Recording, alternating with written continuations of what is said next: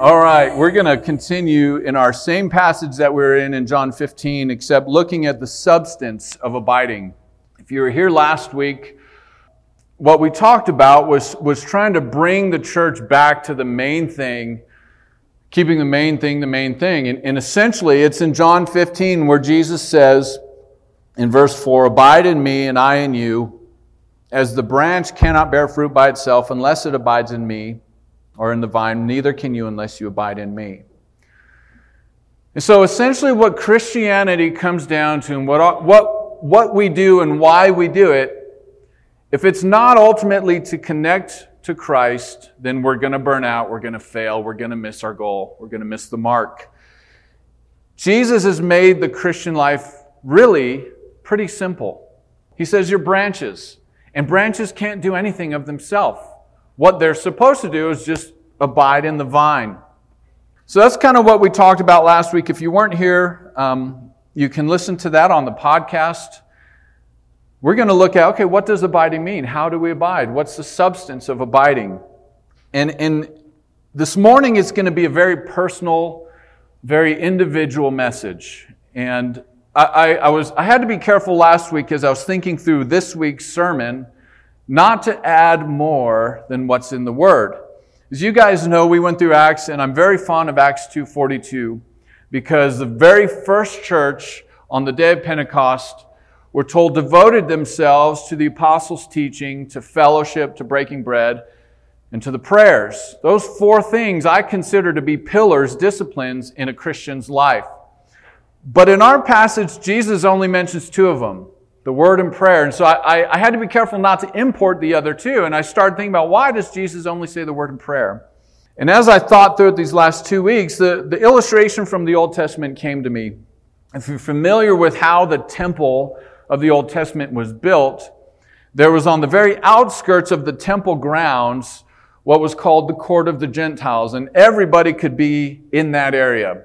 Greeks, Jews, um, whoever. King Herod could go up to the court of the Gentiles, but then there was a little barrier wall that partitioned off the next court. In fact, a lot of people think when Paul said in Ephesians that, that the Lord removed that wall of separation between Jews and Gentiles, that's what he's referring to. There's no longer this distinction between Jews and Gentiles.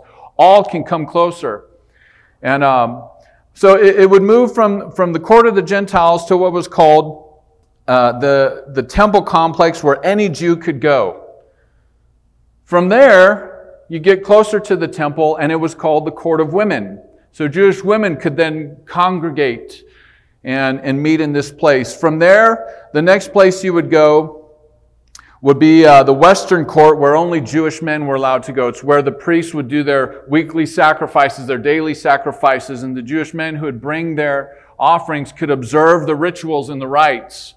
And then from there, from that inner court, you would go into the holiest of holies, where only one time a year the high priest would enter, and only one man would be able to allow to go in there.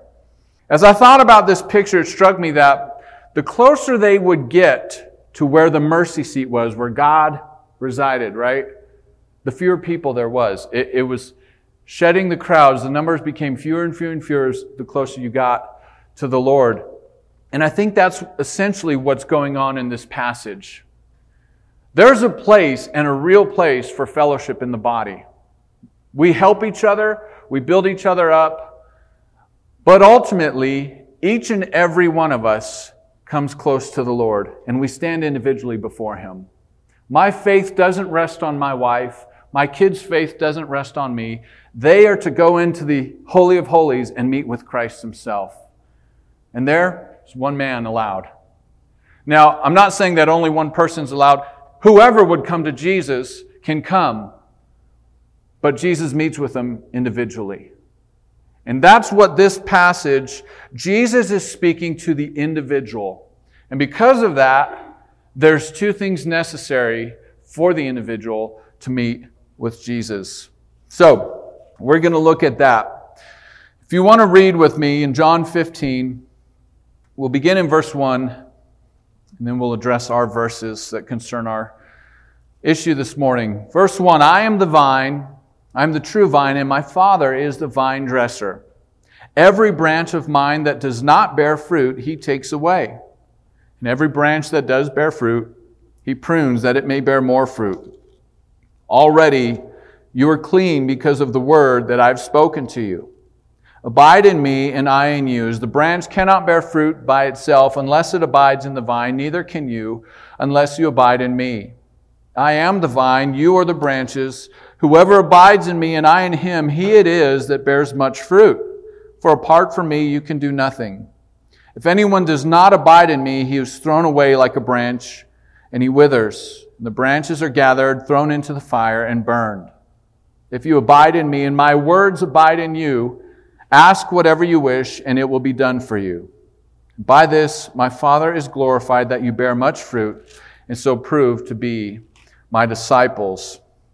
We're going to consider four small points this morning because they're, they're all important. When we talk about how do you abide in the Lord, what do we need to know? We're going to first look at Jesus' statement in verse 3 that we are already clean because of the word he's spoken to us. Secondly, Jesus says, If you abide in me and my words abide in you, we're going to consider what that means in verse 7. But then our focus, and this is my main point, I, I want us to look at the interaction between the word and prayer. Because verse 7 says, If my words abide in you, ask whatever you wish, and it will be done for you. I'm not going to talk so much about the discipline Christians should have in being in the word and praying. I want to consider more the, the idea that what does the word and prayer have in common? How does it work? How does it build us up? What's the spiritual working of the word and prayer together? I'm just going to assume that we are reading and that we are praying. Okay? And last, the last statement very quickly in verse 8 By this my Father is glorified, that you bear much fruit. So that's where we're going. So, verse 3, Jesus says, We've already identified the characters, the vine, the vine dresser, the branches, all these things.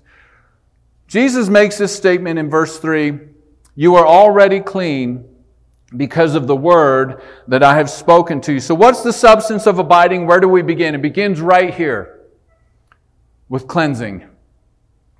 If you remember my illustration with the, the temple and the high priest who would go into Holy of Holies every year, once a year, he would have to consecrate himself first. He'd have to go in with blood. He'd wash himself clean before he could enter into the presence of God. And if any unclean thing happened to him in his thoughts, in his heart, he'd drop down dead and they'd have to pull him out with a rope. So, this idea of cleansing is a very Christian idea. The Bible compares, in fact, our sin to filth. Why I had Mallory read our passage in Zechariah. Joshua is depicted as standing before the Lord with the accuser there because he's full of filthy garments. It's a metaphor for sin. And when we are full of sin, Satan can rightly accuse us. But what is the promise out of Zechariah? I open up a fountain to cleanse them, and I remove those filthy garments and give them new ones. It's a depiction, it's a metaphor very often used of trading our sin for righteousness. Isaiah declared it this way all of our righteousness is filthy rags to him. There's nothing that we can offer that's righteous or clean. So the calling First, to abide in Christ, we got to understand is a holy calling. And this is, I stress this because in our world today, as I've been watching our cultures, I've been um, trying to observe where people are at. Many of you probably have heard of some of the big name Christians who have abandoned the faith recently. Joshua Harris being one of them says he's no longer a Christian. One of the Hillsong worship leaders says he's no longer a Christian. And when you read their reasons why, one of the statements, for instance, said this that how can God be a loving God and yet send people to hell because they don't believe? And I thought to myself, well, that's the problem. It's not simply they don't believe, it's that they have sin. That's why there's hell. God must send people to hell if He's loving. I gave the illustration to a class I'm teaching at the Christian school this way. When my, fa- my brother's father in law was murdered, as some of you know in our history, the morning we we're going to leave to England, the man was a meth addict, and, and as we went to the court in trials, he came in with the tattoo on his eye, you know, the badge of honor for killing a man. And I told the class this I said, Would it be loving if the judge in that case looked at this man and said, You know what? I'm a loving judge, and I know you've murdered this man. So I'm going to let you go because I'm loving, I'm merciful. We see through that, that notion of love pretty quick when we hear that, right? There's a violation of justice that happened, though. And what about the victims? You see, sin is a part of every one of our lives, and there's a violation that occurs when we sin. If God is loving, He must deal with that. If He doesn't, I don't want to worship Him because we'd be worshiping a tyrant. But people who abandon the faith, they don't talk about sin. The church today, it's, it's much more easy to talk about God being love than the reality of sin that separates us from that love. But it's true. That's where the gospel begins. And that's why Jesus said, Look, fellowship with me begins when you're cleansed from sin. Here's how Peter put it in 1 Peter As obedient children, do not be conformed to the passions of your former ignorance.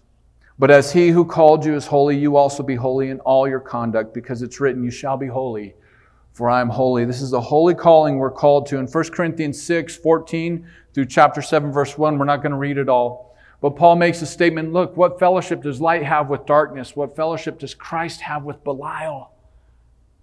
Christ, in his character and his nature, cannot fellowship with sin, with darkness. So, what does he do? Because we have sin, we have darkness. What's he do? He cleanses us. That's where it begins. That's why Jesus says, You are already clean because of the word that I have spoken to you. Now, we're going to deal much more with this point next week. So I don't want to stay here too long. But it's absolutely necessary. Fellowship with Christ, abiding in Christ, means we've dealt with our sin. We've been cleansed by the blood of the Lamb. Let's move on, okay? He goes on in verse 4 Abide in me, and I in you, as the branch cannot bear fruit by itself unless it abides in the vine. Neither can you unless you abide in me. So we've been cleansed. Now what's next? We abide in the Lord. But he, he makes a statement in verse 7 that really clarifies a point we, we touched on last week. He says this If you abide in me, and my words abide in you. This is so important, this distinction. We talked last week about the, the branches that are connected to the vine and yet they're dead. In fact, this week, as John and Riley Green, who are part of our church, you guys know, we were standing there saying goodbye to them. They were packing up the house. They lived right next door, in case you didn't know that. And so we're standing out front, and, and I'm just standing there, and the tree in front of their yard has this massive branch that's just dead. And I was just like, man, I just want to go cut that thing off and chunk it. And I started thinking about my sermon. There's branches connected to a tree, but they're dead. They're not bearing any fruit. Why? Because the life of the tree, the life of the vine is not abiding in the branch. There are so many people in religious circles that are attached to church, attached to Christian things, and yet the life of Christ is not truly abiding in them. And it's a huge distinction Jesus makes here. It's where I want to stop and talk about it. The Word of God must abide in us. It's a reciprocal relationship. We seek to abide in Him, but we need to open up our hearts and make room for the Word of God to abide in us. And that's very difficult for some people. How many of you have ever opened your Bible, or any book for that matter, and read it, close it, and what, what did I just read? I want you to listen to, uh, to some of the scriptures here that highlight this desire, this hunger for the Word of God. Jeremiah the prophet in chapter 15, verse 16 said this Your words were found, and I ate them. And your words became to me as a joy and a delight to my heart, because I am called by your name, O Lord, God of hosts. The word of God for Jeremiah the prophet became a joy and the delight of his heart. Now, I love that because Jeremiah ministered in a very difficult context. He preached for 50 years and had one convert. He was killed, almost killed numerous times by his very people, and yet he abided in the Word of God, and the Word abided in him and he had joy despite the circumstance. Psalm 119:11 says this, I have stored up your word in my heart that I might not sin against you. You make room in your heart to fill your heart with the word of God. You make space, you let the word of God abide in you, and then in Psalm 119, 97, oh, how I love your law. Napoleon Bonaparte, the French general in the early 1800s who was trying to conquer the world, there's a love letter he, he wrote to his wife, who Napoleon was a very poetic and gifted speaker as well as general, loved writing letters to his wife, but she didn't write so many, so many back.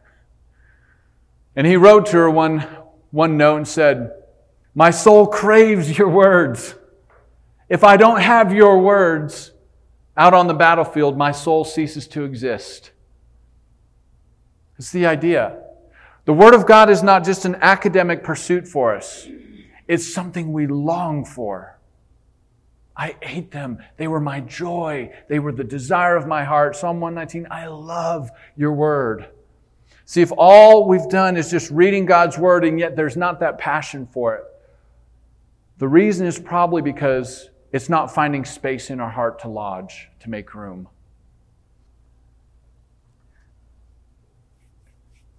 I don't know if any of you were like this in college, but I got to confess that I was. Usually, at the very earliest, a week before I had a major test, sometimes the night before I had a major test, we would cram. Anybody else do that? And we would cram our head full of so much stuff, and we knew it. We'd go into that, that room the next day or whatever and sit down and just vomit it all on the paper, you know, and we get our C plus or whatever. And, uh, but we passed. And we'd walk out that room, and it wasn't two days later, I could not remember a single thing that I'd crammed. I was abiding in the textbook, but the textbook was not abiding in me. You see the difference? We can approach the Word of God and we can abide in it, we can abide in it, but is it reciprocated back? Is it abiding in us? That's what's so important here. You hide its Word in your heart, you store it up, you make space. Have you ever noticed how often in the scriptures the Lord tells us to listen to Him, to hear? Literally, in, in the concordance, when I opened this up, it was pages of hear, hear, hear. I just wrote some down. I want to read them to you. One of the most important passages for the Jews is Deuteronomy 6, 3 through 4, where the greatest commandment is given. And here's how it starts off Hear, O Israel, the Lord our God, the Lord is one. Listen to this. Joshua, chapter 3, verse 9, Joshua said to the people of Israel, Come here and listen to the words of the Lord your God. Psalm 95, 7. Today, if you hear his voice, do not harden your hearts. That's quoted in Hebrews 3 as well. In the New Testament, when you look at Revelation, for instance, the seven churches that, that Jesus spoke to, every single church, the Lord ends his commentary to that church with a statement He who has ears to hear, let him hear what the Spirit says to the churches. God the Father, during Jesus' ministry, when Jesus was transfigured on the mountain, spoke up, said, This is my beloved Son. Listen to him. It's so important that when we come to the Word of God, we're not just abiding in it, but it's abiding in us. We're listening, we're hearing what He says. That is the next key as we talk about the substance of abiding, fill your heart and your mind with the Word of God. Let it abide in you richly. As Paul said, let it dwell in your hearts richly to overflowing. There's a sad account in the New Testament that really highlights why the Jews missed Jesus as he ministered everywhere. In John chapter 5, Jesus calls them out. The Jews were not believing in him. Actually, if you want to just turn there, let's turn to John chapter 5 real quick so you can see this. Beginning in verse 37 or 36 rather, John 5 36. But I, but the testimony that I have is greater than that of John, referring to John the Baptist. For the works that the Father has given me to accomplish, very works that I'm doing, bear witness about me that the Father has sent me. And the Father who sent me has himself borne witness about me. His voice you have never heard, his form you have never seen, and you do not have his word abiding in you. There's our statement. But he says in verse 39, You search the scriptures. But what did Jesus just tell them? My words aren't abiding in you, but we search the scriptures. Why? Why did they miss it? You search the scriptures because you think that in them you have eternal life, and yet it's they that bear witness about me. Yet you refuse to come to me that you may have life. So many religious people make the same mistake the Jews do. They search the scriptures, they search the scriptures, they search the scriptures, and yet the word finds no place in their heart. It's not abiding in them, and so they miss it. They don't see it. They never come to faith in Christ. They get so close, and yet nothing ever happens. This is why. The word must be reciprocated, abide in us. So, this is an important point I, I want us to just think about. I said last week, I gave the illustration of George Mueller. And, and what he did, he would, as I said last week, he would, he would spend time in the morning, sometimes hours praying and reading, and yet no power, no fruit in his life. So the Lord began to show him, because this, this principle we're talking about is not happening. So what he would do is read a sentence, a verse, a paragraph maybe, and just sit and dwell on it, meditate on the truth until the Holy Spirit communicated a truth out of that to his heart. And he knew that the Lord was speaking to him. He was listening, and the Word of God was finding place to abide. And he'd leave filled with power. You read his life, man, what a life to emulate. Full of faith, full of answer after answer after answered prayer. Such a wonderful man. That brings us to our third point back in John 15. When this is happening to you, church, when you're abiding in Christ and His Word is richly abiding in you, Jesus makes an astounding statement to some of us. Verse 7, He says, Ask whatever you wish, and it will be granted to you. I think this is a hard concept for some of us because the reality for many of us is this that we, we do pray, and yet many of our prayers are never answered. Anybody ever had that? Yeah. There could be many reasons for it. I think some of the reasons is because we're praying, but we're not giving space for the Lord to speak to us as well. And when that's not happening, He won't answer our prayer. How can I say that? What authority do I have to say that? Well, if we won't first listen to the Lord, don't expect that He'll listen to you. I've got some scriptures. Isaiah chapter 1. The whole passage is verse 12 through 15. You can write it down, look at the whole thing. I'm just going to read the end of it. He says this, Your new moons and your appointed feasts my soul hates. They become a burden to me. I'm weary of bearing them. And then he says this, When you spread out your hands, I will hide my eyes from you. Even though you make many prayers, I will not listen. Micah chapter 3 verse 4, They will cry to the Lord, but he will not answer them. He will hide his face from them at that time because they have made their deeds evil. Proverbs chapter 1, 28 through 31 says this, They will call upon me, but I will not answer. They will seek me diligently, but will not find me because they hated knowledge and did not choose the fear of the Lord, would have none of my counsel and despised all my reproof. Therefore they shall eat the fruit of their way. In the New Testament, James chapter 4, he talks about, look, you ask for things, but you don't receive them. Why? Because you're asking so you can spend it on your pleasure. Carnal prayer. So much of prayer is not first sanctified because the word is not abiding in us. So our prayers are self-centered. They're selfish. They're not with the mind of God. You remember Jesus rebuking Peter. When Peter rebuked Jesus, Jesus tells the disciples, Hey, I'm going to be killed. And Peter says, Far be it from you to be killed.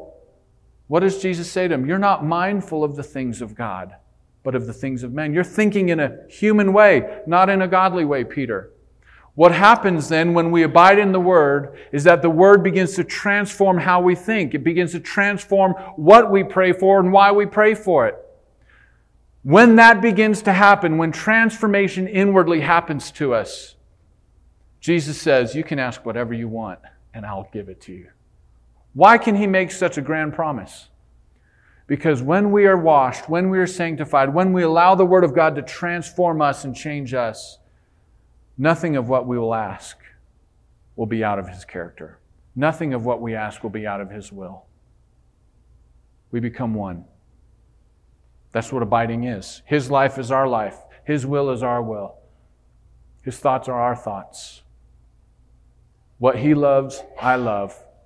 The things that God hates, I begin to hate.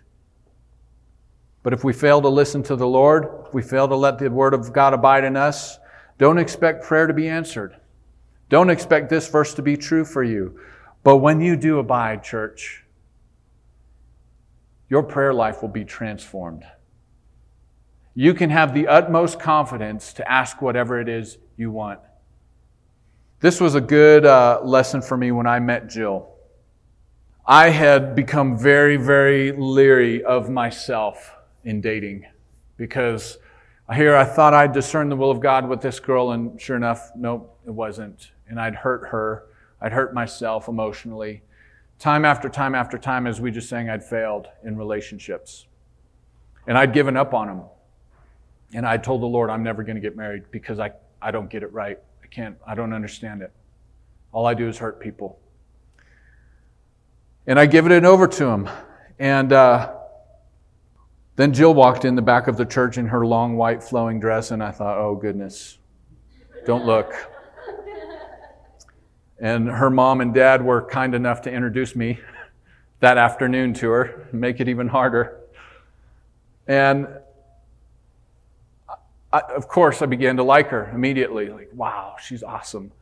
And my heart began to swell with love and affection and desire. And, but I just kept resisting and resisting and resisting because I didn't know if I could truly discern the will of God in this. I didn't know if I was just pursuing my own fleshly desires again.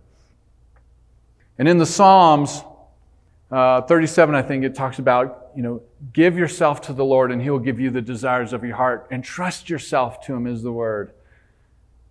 And so I started to be, begin to examine my life, and, and up to that point, how I had truly entrusted myself to God finally in the area of relationships. I'd given it over to Him, I had entrusted that to Him.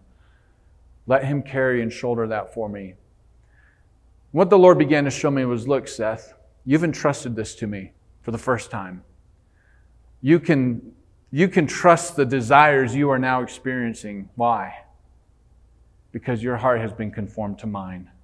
Those are not, not bad desires. It's not bad for a husband to long for his wife. Those are godly. Those were placed there by the Lord. But I had to first entrust it to him. When that truth sunk in, I had been up till two in the morning talking to my pastor about it in his front yard. I went home and was up till four o'clock, something like that, on my bed, just smiling. because the joy of the Lord confirming his will to me had sunk in. I'd entrusted this to the Lord. His word abided in me. These desires I'm now experiencing, I don't have to fear. They're in line with the Lord's will, not outside of his will. And here we are about to have our fifth kid. Ask whatever you wish, and it will be given to you. See what happens to the believer. He's cleansed from sin the Word of God penetrates his heart, transforms his heart, his mind, so that the believer starts thinking like the Lord, abiding in the Lord, desiring what the Lord desires, walking as Christ walked, doing what Christ did. We become one. So that we can ask what we wish. And just as the Father answered Jesus, he will answer us. I want to give you some scriptures that Jesus pointed out this unity he had with the Father. John 5:30. I can do nothing on my own. As I hear, I judge, and my judgment is just, because I don't seek my own will, but the will of him who sent me. John 8:26. He who sent me is true, and I declare to the world what I've heard from him. Jesus doing only what the Father told him to do. Then in verse 28 and 29 of that same chapter, I do nothing on my own authority. I speak just as the Father has taught me. He who sent me is with me. He's not left me alone, for I always do things that are pleasing to him. That was true for Jesus and the Father. Is it true for us? Will it become true for us as we abide in him and he in us? Absolutely. How do I know that? I want you to turn to John 17. If you're in 15, turn over to chapter 17 and hear Jesus' own prayer for you. Just as he and the Father were one, Jesus did exactly what the Father told him to do, said exactly what the Father told him to say. This will become true for you as he abides in you. Chapter 17, beginning in verse 20. I do not ask for these only, but also for those who will believe in me through their word, that they may all be one, just as you, Father, are in me and I in you, that they also may be in us. You see that? So that the world may believe you've sent me. The glory that you've given me, I've given to them, that they may be one, even as we are one. I and them, and you and me, that they may become perfectly one. You see what abiding does? It brings you perfectly into union with Christ so that Jesus can say, Ask whatever you wish. When we are one with Him, He holds back nothing. What's the result? It's our last point. By this, my Father is glorified. You'll bear much fruit. You'll bear much fruit. It's not about being busy. It's not about doing. It's not about working, working, working, working. It's about abiding in the Lord and letting Him abide in you, making space. And that's it. That's fruit bearing. I love this point. To put it concretely, let me say it this way I, as a Christian, must understand this point. When I'm called to serve, when I'm called to labor, when I'm called to preach a sermon, when I'm called to go visit someone in the hospital, at home, in prison, wherever it might be, what am I to think first and foremost? What is my greatest need? To let Christ abide in me in that moment, to draw near to Him so that He will draw near to me. That's my greatest need. It's your greatest need. Parenting, work, relationships, marriages, all will be fruitful when this principle, you grasp it. When you let the Word of God abide in you richly, everything will begin to flourish in your life. When you serve at church, when you teach the little children, when you teach our youth, when you serve on the worship team, whatever it might be, the key to fruitfulness is you need to draw near to the Lord. The Lord wants us to take up our position in this relationship as a branch. You are to be a branch. That's it. What can the branch do of itself? Nothing. It simply abides in the vine. Jesus is telling you, I don't want anything from you except you abide in me. What you have to offer, I don't want. I've got it covered hour by hour, moment by moment, in every work, in every ministry, every obstacle, every trial, anything you face throughout the day, be a branch. Abide in the Lord and let His word abide in you. When I am nothing, that's when God can become everything. If I still hold on to something, Jesus hasn't yet become all in all. The keys become nothing. I want to read this quote from F.B. Meyer. I find it interesting as I read church history. There's always there's there's many notable men and women in church history. But there's one thing that every man and woman who've been profoundly used by the Lord has in common. And it's this truth. This truth, in a nutshell, is the word consecration. They all get this point. They are nothing, and I must rely solely on the Lord. You look at the Wesley brothers, look at George Whitefield, you look at F.B. Meyer, Frances Ridley Havergal, A.J. Gordon. All of them preach these truths. We are branches. We can do nothing on our own. I want to read to you F.B. Meyer's statement. He says this the Holy Spirit never reveals himself, his work is to reveal the Lord. We are not conscious of the Spirit, but of him who is the Alpha and the Omega of our life. That's Christ. Christ's loveliness fills the soul when the Spirit is in full possession of it. Our Lord is with us all the days, but often our eyes don't see. If for a moment we discern him, then he vanishes from our sight. sight. There's an experience which we do not only believe that He's near, but we perceive His nearness. We perceive His presence. So that he becomes a living, bright reality, sitting with us in our home, walking beside us through crowded streets, sailing with us across stormy seas, standing beside the graves that hold our dead, sharing our crosses and our burdens. Then it is that the believer leans hard on his ever present Lord, drawing on his fullness, putting on his unsearchable riches, claiming from him grace to turn every temptation into the means of increasing likeness to Christ. I want you to listen to this last line. If the branch abide constantly in the vine, it cannot help bearing fruit. Nay, the difficulty would be to keep fruit back. That's what we're after, church. Next week, we're going to do the other side of this coin. What happens when fellowship is broken with the Lord because of sin? What do we do? We're going to consider the role of confession and repentance for a Christian in restoring this relationship that we've just looked at. When you see the grace and mercy of Christ, confession and repentance is not something to be feared. It's beautiful.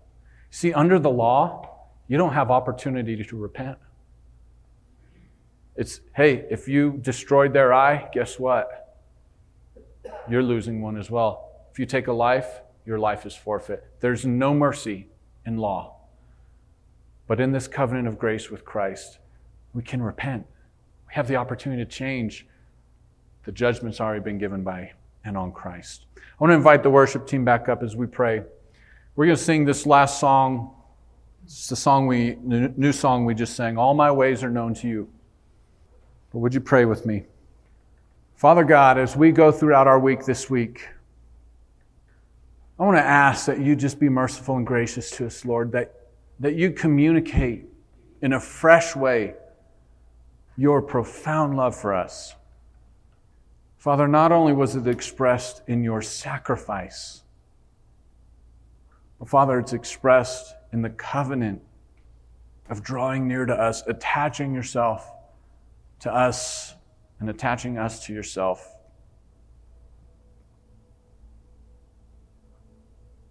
Father, your goodness is is so good. It's so undeserved, and yet it's ours. Father, you know our ways before we even do them. You know when we are obedient, and you know when we are disobedient. Father, when we are obedient and we bear fruit, it's because we're simply abiding in you. When we are disobedient, it's because we're not abiding in you. And yet, Father, in your grace, you call us back and you restore us, you cleanse us. You even turn tragedies into triumphs. You cause all things to work together for our good. What greatness you behold. So, Father, as we sing this song again, may we sing it with joy in our hearts, understanding the profound truth that it is. We pray this in Christ's name. Amen.